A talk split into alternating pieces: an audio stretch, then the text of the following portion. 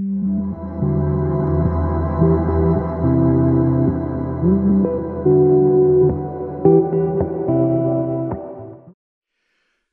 good morning, church. Another week, and we're waiting it out here for the uh, next step in what we're going to be doing as a church. This will never change. We'll always be together, going through the Word, asking the Holy Spirit to speak to our hearts and, and feed us because we're hungry. And the Word of God is living and powerful. We know it's a seed, we know it's the manna, it's the meat, it's the milk, all those things. So I hope today, as, as we get into a new series, Uncertainty, perfect title for all that we're going through, that the Lord will bless and take these things and minister to our hearts as only He can, really uniquely with each one of us. God has something He wants to speak to us, and if we're in the Word, He will always speak to us. So we're going to be in Genesis chapter 28. We're going to be taking Genesis 28 through chapter 36 and looking at the faith of Jacob, and we've titled it Uncertainty. So in Genesis 28 and verse 1, then Isaac, that is Jacob's father, called Jacob and blessed him and charged him and said to him, You shall not take a wife from the daughters of Canaan. Arise, go to Padan Aram, to the house of Bethuel, your mother's father, and take yourself a wife from there of the daughters of Laban, your mother's brother, so Jacob's uncle. May God Almighty bless you and make you fruitful and multiply you, that you may be an assembly of people, and give you the blessing of Abraham. So Jacob is pass, uh, Isaac is passing on to Jacob now the promises of, of uh, that God gave to Abraham, his grandfather, that you, be, that you may be an assembly of people and give you the blessings of Abraham to you and your descendants with you, that you may inherit the land in which you are a stranger, which God gave to Abraham. So Isaac sent Jacob away, and he went to Padan Aram to Laban, the son of Bethuel the Syrian, the brother of Rebekah, the mother of Jacob and Esau. Now, in verse 10, now Jacob went out from Beersheba and went toward Haran. He's on his way. So he came to a certain place and stayed there all night because the sun had set. And he took one of the stones of that place and put it at his head, and he, la- he lay down in that place to sleep. Then he dreamed, and behold, a ladder was set up on the earth, and its top reached to heaven. And there the angels of God were ascending and descending on it. I'd like to pray, but before I do, I, I want to offer a prayer this morning and, uh, for David Lopez. Now, David has, he has had lung cancer, battling it for a couple of years now. His wife, Tori, and he have been married for five years, and he is 32 in June. He's a young, godly man. And so, God actually, in another very tragic, God turned David's life around when his father was murdered. That was about six years ago. So, he is battling cancer. They have a two year old son. His name's Daniel. So, Many of you know his mother, Mary. Many of you know his, his brother, Johnny. So, would you join me? I want to pray for him this morning. And then I want to also encourage you tomorrow, Monday, we're going to be taking that day to specifically lift our prayers up all day for David, for Tori, for Daniel, and for their family. And so, I'm, I'm, I'm asking you to do that tomorrow, Monday, just to set aside. And if you can fast a meal or two, that would be fantastic. That we storm the gates of heaven, asking God to heal David and raise him up. And certainly he can do that. So, Lord, we do. We, we bring David before you, Tori. We bring Daniel, Lord, this little family, young family, young people. And Lord, we don't know the wise many times, but we know you who is good, gracious, merciful, and you, Lord, are, are wanting us to pray and ask you. So our request is that you would take and heal David. Heal his body from this cancer, however you want to do that, Lord. Give him a long, prosperous life here and I know that's what he would like, but Lord, we also know, I know he's very tired right now. Been a long haul. So please, Lord, heal him and raise him up. And also, Lord, as we're getting into the word now, please bless it as we talk about uncertainty and how much uncertainty there is right now. So we're asking, Lord, your blessing over the word in Jesus' name. Amen. Well, someone said the presence of a problem does not mean the absence of his presence. I love that. My friend said to me one time, Do not forget in the darkness what you saw in the light. So we're going to begin a new series this morning Uncertainty, the faith of Jacob. God, with God, there is no uncertainty. So I say, if there's no uncertainty with God, how is that for our uncertainty? If there's no uncertainty with God, that God knows what He's doing, then that should for us. Our faith in God enables us to embrace and actually enjoy uncertainty. And I'm thinking, wow, that's amazing that even in all the uncertainties, we have a God who is in no way uncertain. So faith isn't a feeling, it's a choice to trust God even when the road ahead seems uncertain, unquote. So, as believers in the Lord Jesus Christ, we can decisively trust God. We can intentionally trust God. We can say, I'm going to trust the Lord because that is exactly who He is for us to be able to trust Him. We can do that. First Peter said, casting all your care upon Him because He cares for you. How certain is that? Very certain. God loves you. So to decide to trust God, as we talk about the area of faith, to decide to trust God becomes an exciting exercising of the substance of my faith. So we read in Joshua, Have not I commanded you? This is interesting. Have I not commanded you? Be strong and of good courage. Do not be afraid. Do not be dismayed, for the Lord your God is with you wherever you go. We're talking this morning about coming to a certain place, which happened to Jacob. If in the unknown I will confess that I don't know and seek God who does know, it gets exciting. When I can say, you know what, I'm going to seek the Lord. I'm going to seek to find out what He wants me to do. It's like zero expectations on me and all my anticipation on God. Zero expectation from, my, from me, but all of my anticipation becomes put in God. He is able to do exceedingly abundantly above all that we ask or think. He causes all things to work together for good to those who love Him and are called according to His purpose. God has a purpose even in all these, these things we're going through.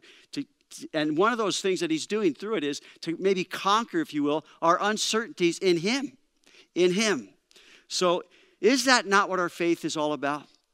Hebrews or Second, Second Chronicles 16 9.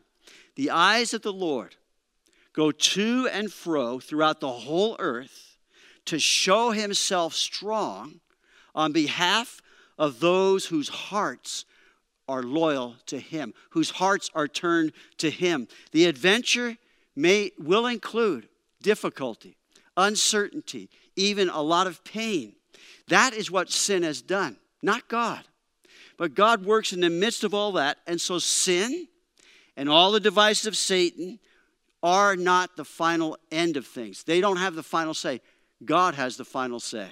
So Hebrews puts it this way Therefore, do not cast away your confidence, which has great reward, for you have need of endurance, so that after you have done the will of God, you may receive the promise.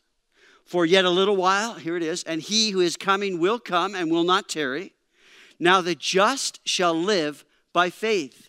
But if anyone draws back, my soul has no pleasure in him. But we are not of those who draw back to perdition, but of those who believe to the saving of the soul. That's chapter 10. Chapter 11, next verse. Now faith is the substance of things hoped for, the evidence of things not seen. So, as you look at the book of Hebrews, and that, that chapter 11 is the hall of faith, it's called. As you look at that, what, what we're seeing are examples of those who were not certain about what's coming up, but they believed God's promise. They had substance in their faith in God, who had told them many things, but they didn't see it yet. Many of them were uncertain. In fact, Abraham, it says, went out not knowing where he was going. Now, that's pretty uncertain. Now, the same thing is true with Jacob.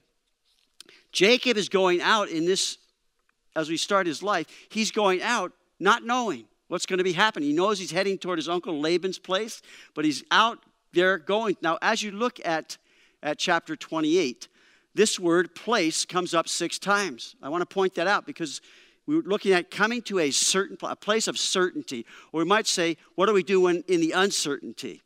In verse 11, three times, he came to a certain place he took one of the stones of that place and he lay down in that, in that place to sleep. Verse 16 Surely the Lord is in this place. How awesome is this place? And then it says he called the name of that place Bethel, which means house of God. So, three things to outline the chapter. Number one, how Jacob came to a certain place. Secondly, who is with Jacob in this place. And then, third, what Jacob called that place. So Jacob escapes from Esau, who's wanting to kill him.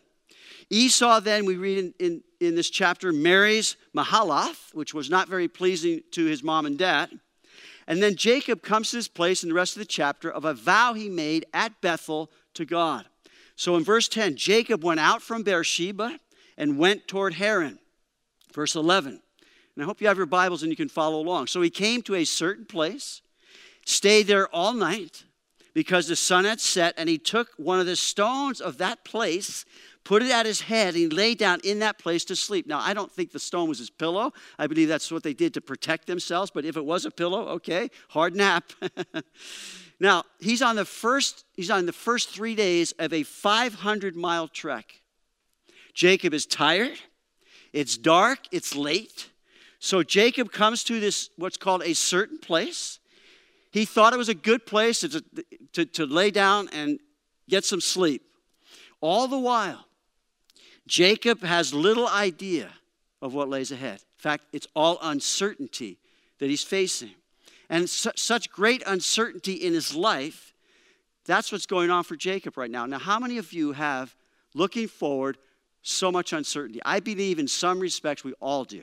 We're in an uncertain time. And he's leaving everything that he has known to make this trek into the great unknown. And I'll tell you, this, this coronavirus has launched us all into the unknown. What are we doing? How are we going to do it? So, there are a million and one ways that God, that we wind up where we do. Now, think, just a little ponder back in your life. How many times do you look back and realize, wow, how did I get here? Or do you ask yourself that? We wind up somewhere through a million and one different circumstances. For Jacob, it was not the best of circumstances. And for many of us, when we look at how God's moved us, how our lives have changed, many times it's not because of the good circumstances. Sometimes it happens to some of us in ways that we would rather it never happen. But God allowed that in our lives. So, as Jacob, for Jacob, it was self preservation. His brother was going to kill him. So, his mom and dad saying, Get out of here. So, he's, uh, that's one of the reasons. Also, and a great reason, he's looking for a wife. That's what's going on. He's going out now to Paddan Aram, to his uncle Laban's, to look for a wife. My own personal experience, and I've shared this a little bit before. When I was 21 years old, I left New York, where I was born and raised, and I started out to go to a place that I didn't know where I was going to land up. I just knew that I didn't want to wind up be a salesman in New York, Rockland County, New York, for the rest of my life. So I packed my VW bug, I put everything I had in it, and I headed out. I wound up in Salt Lake City. A friend of mine was there. I wound up staying there for one whole year. None of this was planned. In fact, I was footloose and fancy free hippie. I was just going to see. And so I wound up in Salt Lake City for a year. And it was there, actually, that I learned how to build houses, which would be my trade for many, many years to follow. Now, I wasn't planning that, but that's what happened. Even in my high state, my high, um, you know, like Jackson Browne, one of my favorites at that point, he said, I was running on empty. I was running blind. And that's what it was like. I was just footloose and fancy free.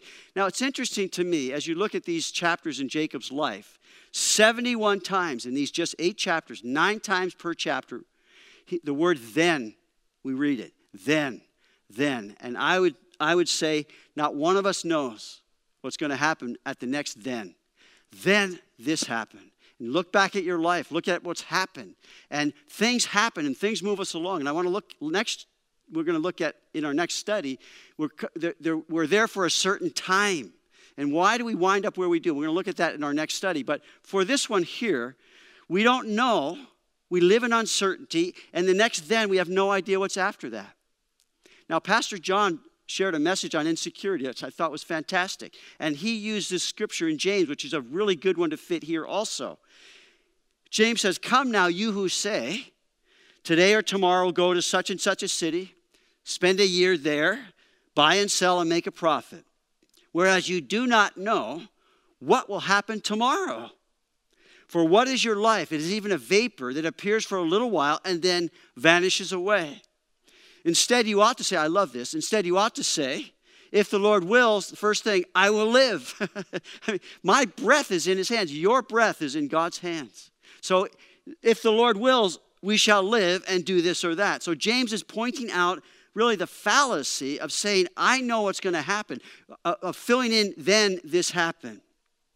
So I want to plan out my life as I would determine. And what I've found, the truth is that life pans out as God has determined. The providence of God working in our lives. Proverbs 16 9 says this A man's heart plans his way, but the Lord directs his steps. Jeremiah 10 23. Oh Lord, I know the way of man is not in himself. It is not in man who walks to direct his steps. That's what we want to talk about today. Coming to a certain place.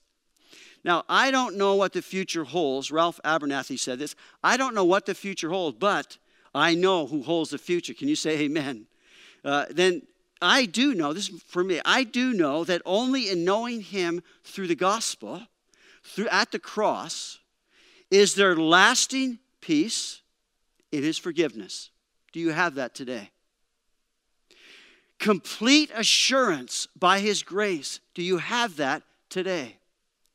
There's a sure hope because of His perfect love. Do you know the perfect love and peace that God has. You see, in all the uncertainty, that's what Bethel is represent is pointing out to us in Jacob's life. It was a time when God met him and changed his life forever. So, who's with Jacob in this place? Look at verse 12. Then he dreamed, of, and behold, a ladder was set up on the earth, and its top reached to heaven, and there, there the angels of God were ascending and descending on it. This is in Genesis again, chapter 28, verse 13 now. And behold, the Lord stood above it. Now, so you have this ladder. The Lord stood above it and said, I am the Lord. Now, he's reiterating to Jacob what he had promised to his father Abraham. I am the Lord God of Abraham, your father, and the God of Isaac. The land on which you lie, I will give to you and your descendants. Just what God told Abraham. Also, your descendants shall be as the dust of the earth. You shall spread abroad to the west and the east, to the north and the south. And in you and in your seed, all the families of the earth shall be blessed. Verse 15 Behold, I am with you. Oh, how we need to take that to heart. I am with you and will keep you. We need to take that to heart. Wherever you go, and will bring you back to the land, for I will not leave you until I have done what I have spoken to you. Then Jacob awoke from his sleep and said, Surely the Lord is in this place, and I did not know it. Who is with Jacob? He who is the Lord God of his grandfather and his father, the same God.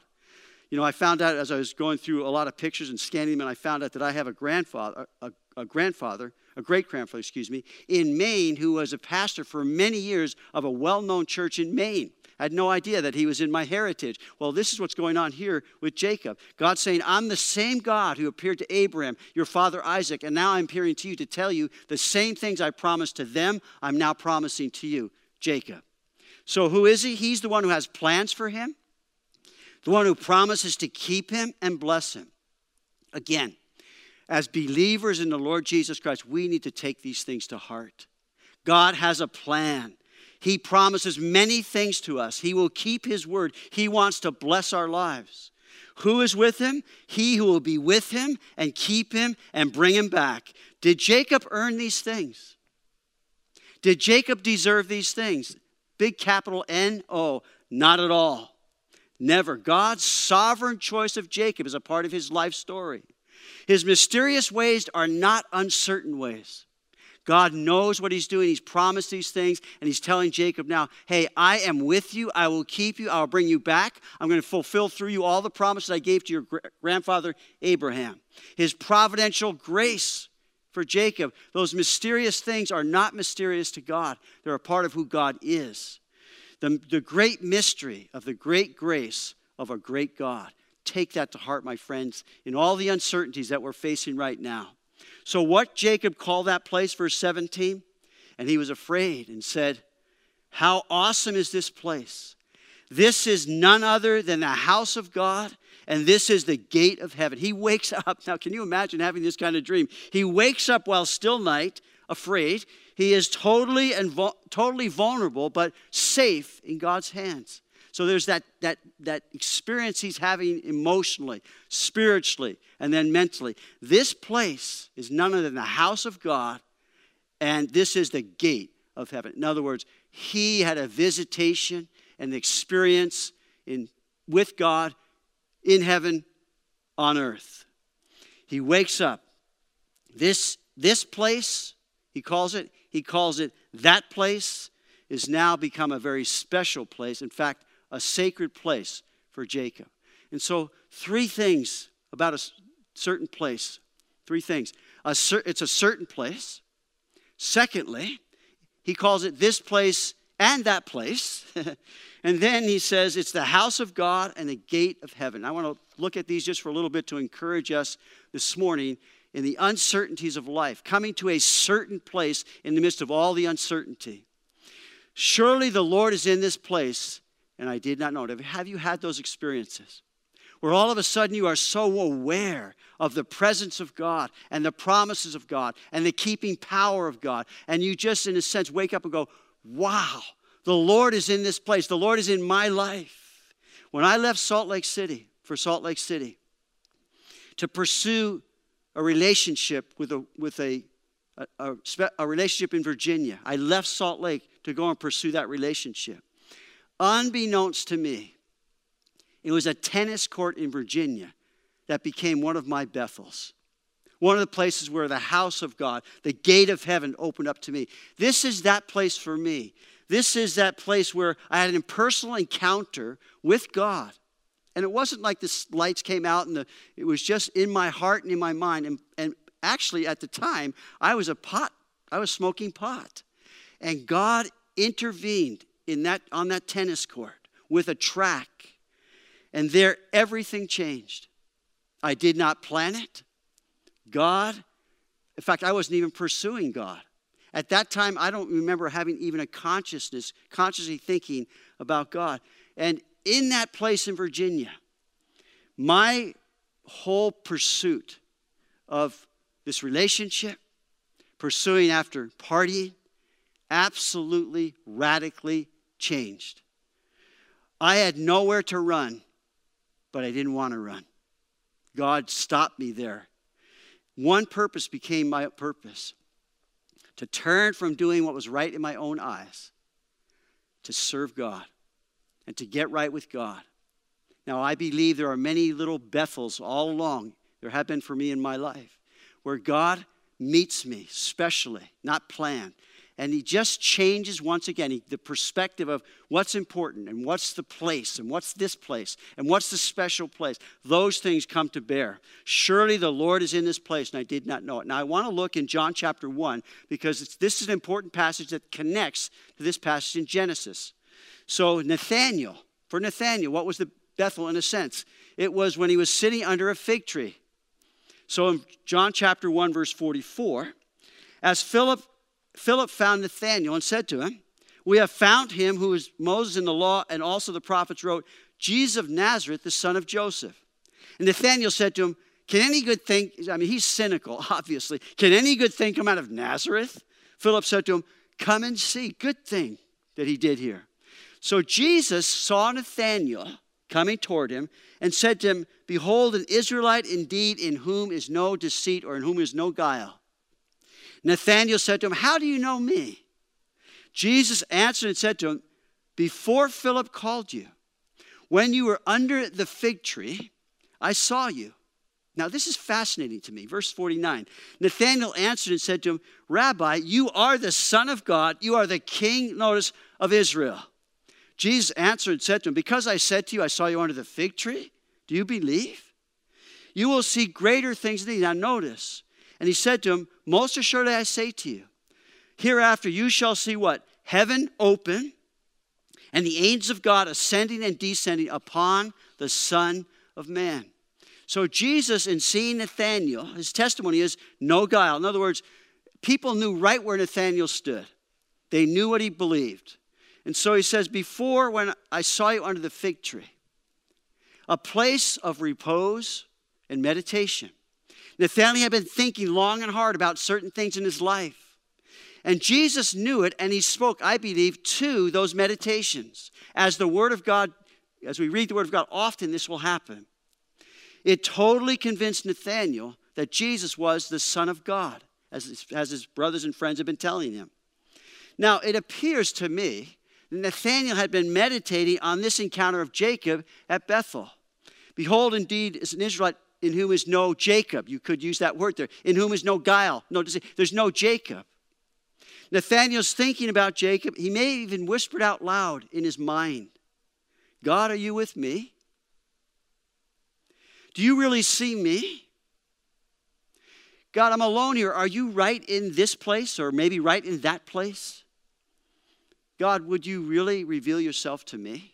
And I wonder if that's those kind of thoughts, because I have those, in me, and I'm sure that you do also. Are you with me? Do you really see me?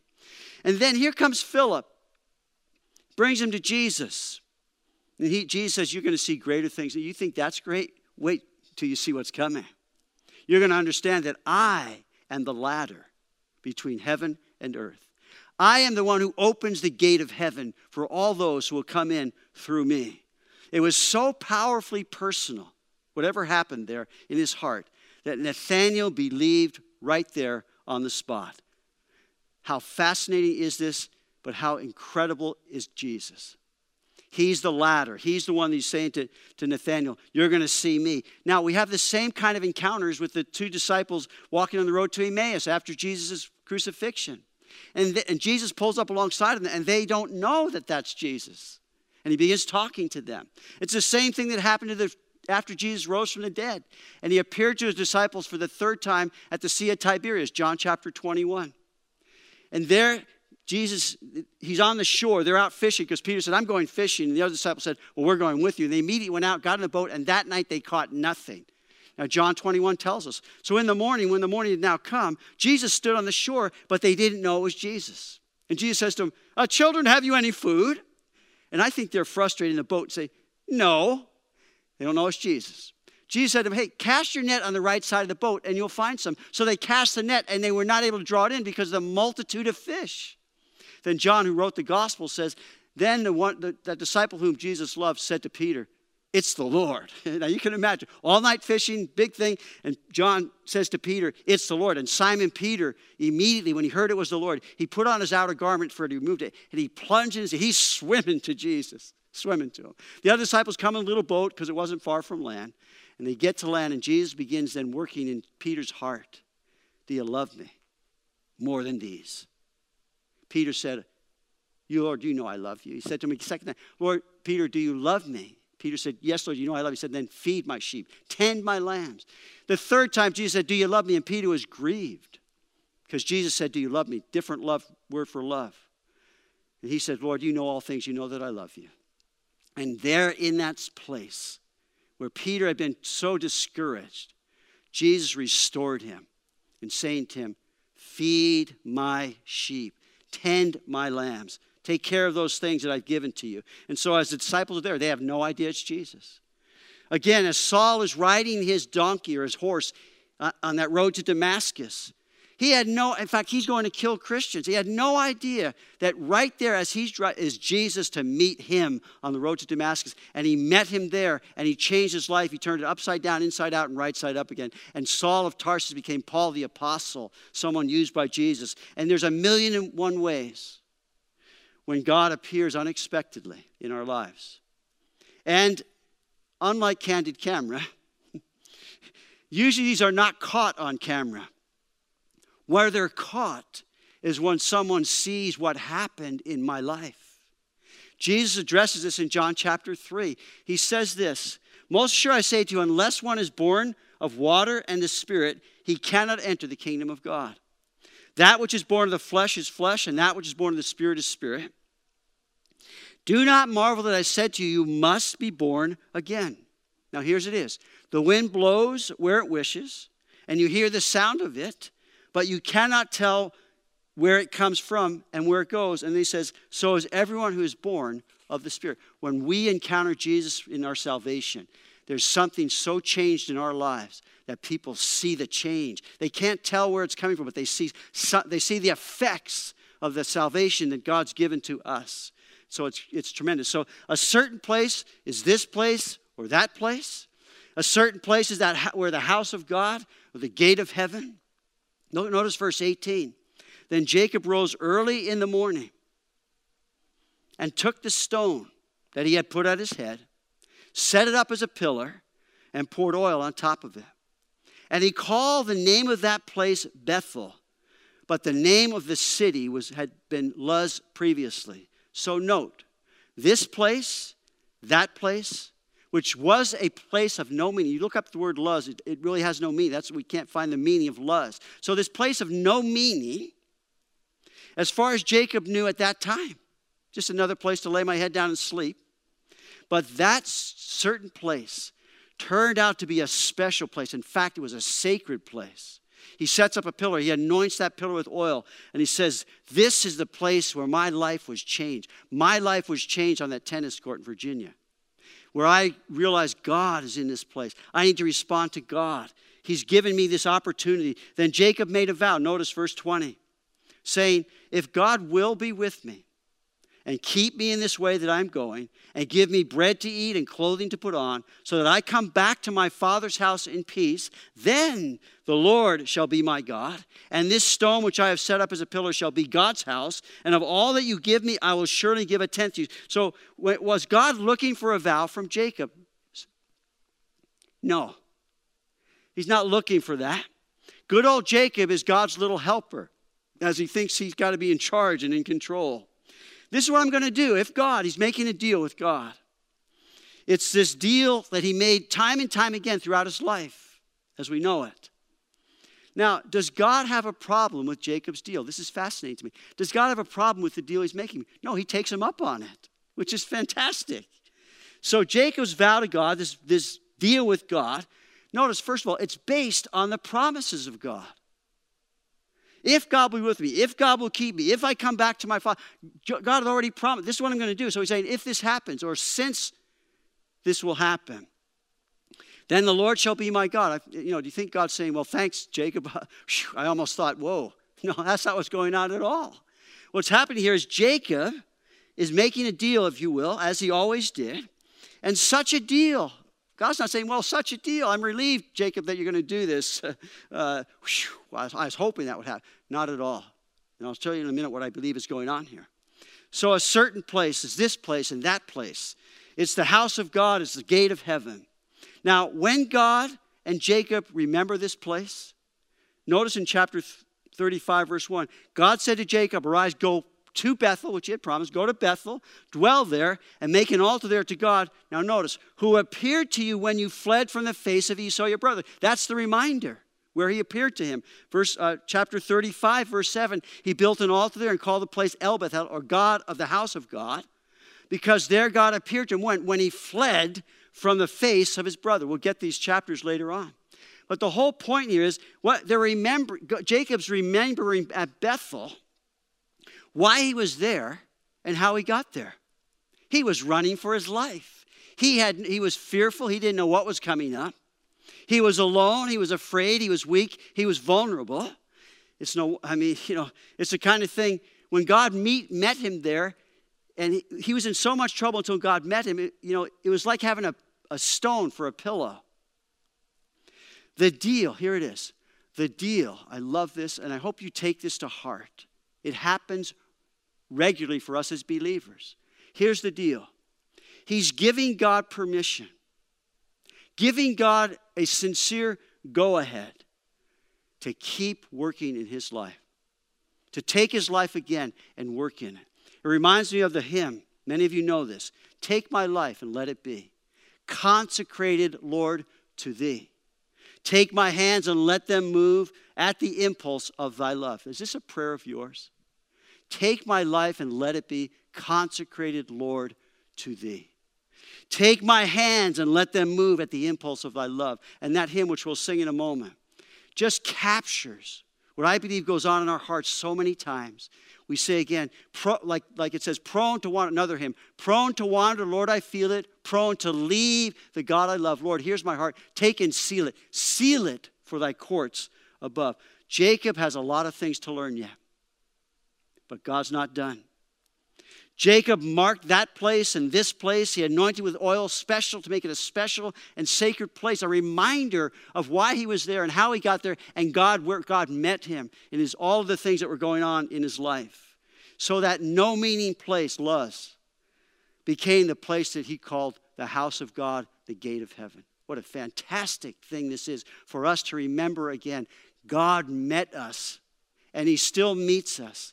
And it's as though in those moments, we say, God, take my life. Now, I've had those moments when I'm listening to a worship song, and I have to pull my car over and just say, God, you're so good. You're so awesome. I've also had that experience when I was at a printing press angry out of my mind, frustrated out of my mind. And then I hear this song come on. And it broke me right there. So, so many ways that God reminds us again of where He first met us and how, what condition we were in. And there He spoke to us and promised us to be with us and keep us in all the ways that we go. It's this place where God, Jacob gave his life over to God. And we do that often. We come back to Bethel, back to the house of God, back to the gate of heaven, and we realize Jesus is that ladder. Jesus is that connection for me in heaven with God. And He's going to keep me, and He's going to do the things He promised for me. You see, to know God is to know a certain place. I would plural that, know certain places. They're personal places, they're special places. They're life changing moments, places. They're sacred to us. It's where we, we were again reminded of God meeting us in all of our weakness, all of our vulnerability, all the uncertainties, and promising to you and promising to me through Jesus Christ that we are now heavenly beings and we can have fellowship with God through all the tragedies of life, all the difficulties. And so I've had a lot of those, those special sacred places where God's met me, and I've been reminded again.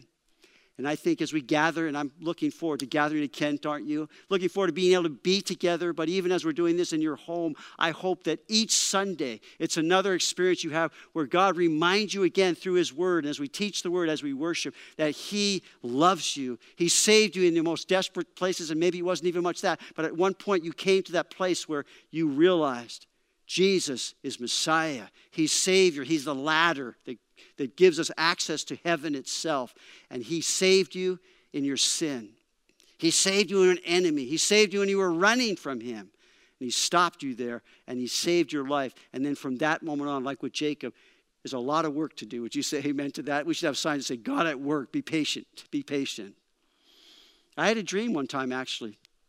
And in that dream, when I woke up, it was like God lingered. And it's only happened once, a dream, one time.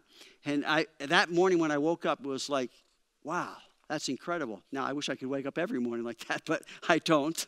So it's often in crisis that God, we have these experiences with God. When, our, when we're most vulnerable, most needed, when pressures and tensions are all over the place and all over our hearts and all over our minds, and we just need a touch again, a reminder again of who Jesus is and how we have relationship with God through him. And he wants to promise us again through the gospel and at the cross that he himself will keep us. You know, it's interesting. It's not only Jacob this, these things happen to. It's Abraham, Moses, Joseph, David, Daniel, Jonah, Andrew, Peter, Paul the Apostle, and the list goes on, and you're included on that list, as I am, if we know Jesus Christ as our Lord and Savior. It's when that certain place becomes a special place, where Jesus takes his place in our hearts as the one who gives us the free access to heaven itself. And in this journey of faith, Jesus is the turning point in any relationship with God. He's the one who is the way, the truth, the life. He's the one who said, No one comes to the Father except through me. He is that ladder, He's that connection. The converted Saul of Tarsus, now Paul the Apostle, I mentioned him earlier. Galatians 1:15. He said this, looking back, but when it pleased God who separated me from my mother's womb and called me through his grace to reveal his son to me in me that I might preach him among the Gentiles, I did not immediately confer with flesh and blood. Paul, Saul of Tarsus was on that road to kill Christians. Jesus, a right light from heaven came out of him, knocked him off his high horse. Jesus said, Why are you persecuting me? Who are you, Lord? He said, I'm Jesus, whom you're persecuting. And there, that, that Bethel for Saul, and he often mentions it in the book of Acts. He goes back to it. You know, the Bible says we overcome the devil by the blood of the Lamb and the word of our testimony, and we do not love our lives to death. Three things the, the blood of the Lamb by which we're saved, our testimony, the testimony of when we met Jesus. And Paul the apostle in his epistles writes three times at least here's what happened to me. Back to Bethel with Saul. This is what happened. I was blind, and now I see. And that's what Saul said. And again, it reminded me of this passage in Psalm 139, one of my favorite Psalms, where David wrote, Oh Lord, you have searched me and known me. You know my sitting down and my rising up. You understand my thought afar off. You comprehend my path and my lying down and are acquainted with how many? all my ways. For there is not a word of my tongue, but behold, Lord, you know it all together. Look, notice this. You have hedged me behind and before and laid your hand upon me. I'm going to be with you. I'm going to bring you back to Jacob. Such knowledge is too wonderful for me, is high, I cannot attain it. And we would say the same thing. Where can I go from your spirit? Or where can I flee from your presence? If I ascend into heaven, you're there. If I make my bed in hell, behold, you're there. If I take the wings of the morning and dwell in the uttermost parts of the sea, even there your hand shall lead me and your right hand shall hold me. And I say, Lord, thank you for Bethel. Thank you for those where you stopped me in my sin and you saved my life. And then thank you for all the moments, all the places that have become a special place. And we refer back to it often as we talk about the things that go on. Thank you, Lord, that you have given me a Bethel and many Bethels to follow. The gate of heaven, the house of God. So God is in every place, even when we're not aware of it. God does not get distracted, He's focused perfectly on your steps, each one of them ordered in His providence and grace and love for you. And so again, Second Chronicles for the eyes of the Lord run to and fro throughout the whole earth to show himself strong on behalf of those whose hearts are turned toward him. Do we not serve a wonderful, gracious, good God who meets us and saves us and then begins the work? As with jacob we're going to see this. He begins the work and what's the first thing? He lands him in, in, his uncle laban's and what began as a month turned into 20 years of god working in Jacob's life to bring him back a time and time again to Bethel, the house of God, the gate of heaven. Let's pray. Father, we thank you again, even just going through these scriptures and others with them. Lord, we don't know what's coming up. We don't know what's going to be happening, but we know you who does.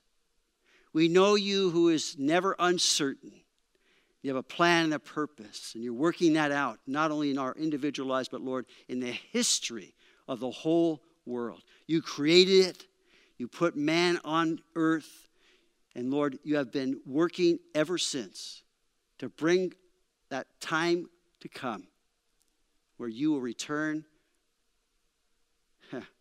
And Lord, I pray and ask in Jesus' name for each and every one of us that our faith would be anchored more and more in who you are. Faith is the substance hoped for, the evidence of things not seen. That, Lord, we would be incorporated in the hall of faith. And there's great victories and great trouble and pain and sorrow. But in mixed with all of that is the fact that, Lord, you will bring us to that desired haven that you have for each and every one of us, and that is to be with you where you are forever and ever. And Lord, I would pray in closing, we pray that there's anyone who doesn't know you, they haven't had that first encounter with you, where they hand their lives over to you and surrendering to you, where the Spirit comes into their lives and they're born again. And the evidence of what happened is not in seeing the Spirit, but in seeing the effects that that salvation bring into their lives. We ask, Lord, if that's you this, this morning, and you're watching this and you don't know Jesus, I want to encourage you surrender your life to Him by asking forgiveness for your sin. That He would come and cleanse you and wash you because of the cross. He paid the price for your sin. Your crimes against God have been taken care of at the cross. And they receive Him and ask Him to be your Lord and Savior, forgiving you of your sin, filling you with the Holy Spirit. And may I say to you, as you do that, as that happens in your heart, your life will never be the same.